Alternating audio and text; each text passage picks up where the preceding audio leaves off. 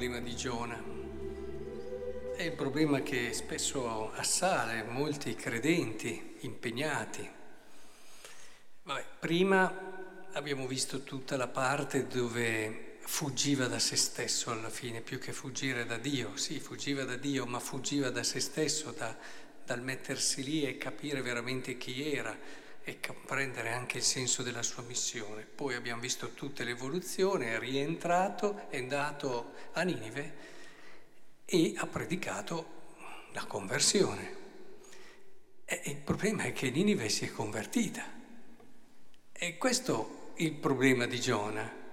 Eh, sapeva tutto quello che aveva combinato Ninive e adesso gli dà da fare che Ninive si sia convertita e che il Signore l'abbia perdonato non è raro che la misericordia di Dio possa creare dei problemi.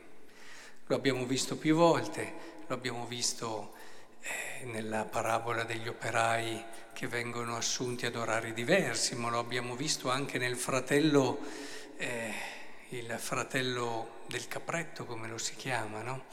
che il fratello del figlio il prodigo, che non ci sta, non non funziona così, io sono sempre stato qui, fedele. E tutto questo però, il problema nei confronti della misericordia di Dio è un problema che ancora ritorna su di noi, il problema di come abbiamo inteso noi la nostra relazione con Dio. Perché se viviamo bene, in modo maturo e libero, la nostra relazione con Dio, la sua misericordia non ci dà problema. Non ci dà problema. Non stiamo a, a, rivendicare o a dire o a fare i conti e tutte queste cose. E, ed è molto bello come Dio in un qualche modo cerchi di, eh, di far capire attraverso i fatti della vita, e quindi questo prendiamolo come un'indicazione, ciò che ci accade non è mai casuale porta sempre con sé gravido qualcosa di Dio che può diventare per noi occasione di crescita tutto quello che accade. Qui sono state anche cose spiacevoli. Eh, prima eh, fa crescere questa pianta di ricino, poi questa pianta di ricino viene meno, viene appunta da questo verme, viene secca, eccetera. Però anche tutto questo aiuta a capire, far capire a Giona che tu ci tenevi a questa pianta di ricino, che non hai fatto niente per questa pianta di ricino. E io non dovevo tenerci per questi. Cioè capire la misericordia di Dio vuol dire capire quanto Dio tiene a quelle persone, quanto Dio è legato a quelle persone che si stanno rovinando, stanno rovinando altri, stanno facendo del male, ma rimangono figli o sue creature. Quindi più entriamo in relazione col Signore, più entriamo in questo circolo e riusciamo a vedere gli altri con quella passione che è propria di Dio, che fa sorgere il sole sia sui buoni e sui cattivi. Ma a questo punto credo che sia importante allora fermarsi un attimo con questa introduzione sul Vangelo, perché abbiamo qui la tradizione di Luca.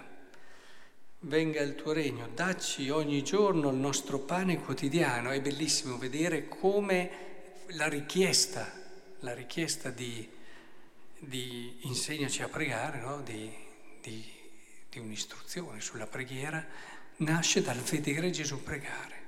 Io credo che la più bella catechesi che possiamo fare sulla preghiera è pregare. E se noi preghiamo bene, alla gente viene voglia di pregare.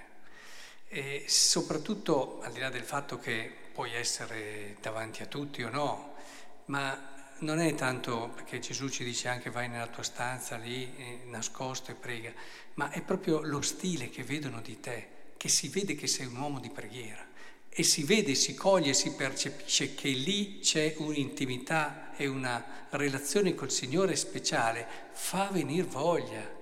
Quando ti vedono davvero che sei preso, che sei contento, che vivi fino in fondo con intensità questa relazione, nasce la voglia.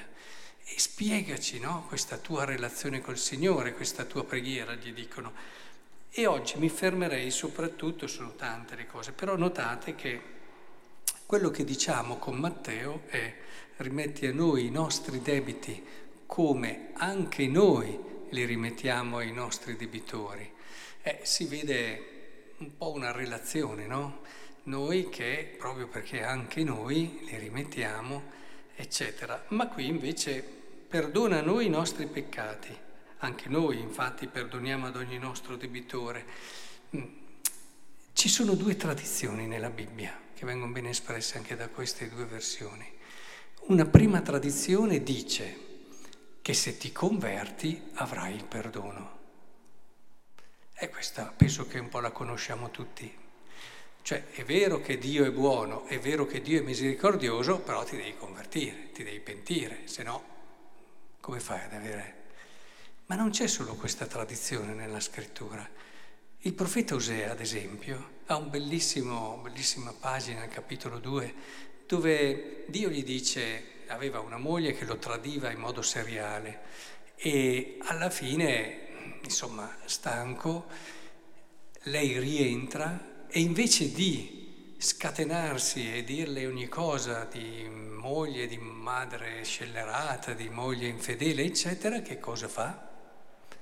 Dice la prendo, la conduco nel deserto e, e dopo lì cambia, non la chiamerò più, dirò eh, la farò entrare in un rapporto non di serva ma di, di, amore, ha capito che c'era qualcosa che non andava neanche in lui in tutto questo tradimenti, cioè non si è messo solo lì a giudicare, ha detto ma può essere che ci sia qualcosa anche da parte mia che la porta ad andare sempre via. E quindi cambia la prospettiva, si mette in una prospettiva nuova, ma soprattutto l'insegnamento di questo brano, adesso lasciamo da parte gli altri, per rientrare nel filone di questa riflessione, è questo. Cioè, lei non si era ancora convertita e lui prende l'iniziativa e fa quello che fa. Questa è un'altra tradizione che c'è molto viva nella Bibbia, che ti dice la conversione non è la condizione per il perdono, ma è la conseguenza. Ed è bene che le teniamo presenti tutte e due, perché tutte e due in un qualche modo esprimono eh, quello che è un modo di Dio di rivolgersi all'uomo e di andare incontro all'uomo. Cioè, quante volte si è visto, beh, la mia esperienza l'ho visto varie volte, come un perdono dato in anticipo, non sempre così motivato dal cambiamento dell'altro, ha poi generato il cambiamento dell'altra persona.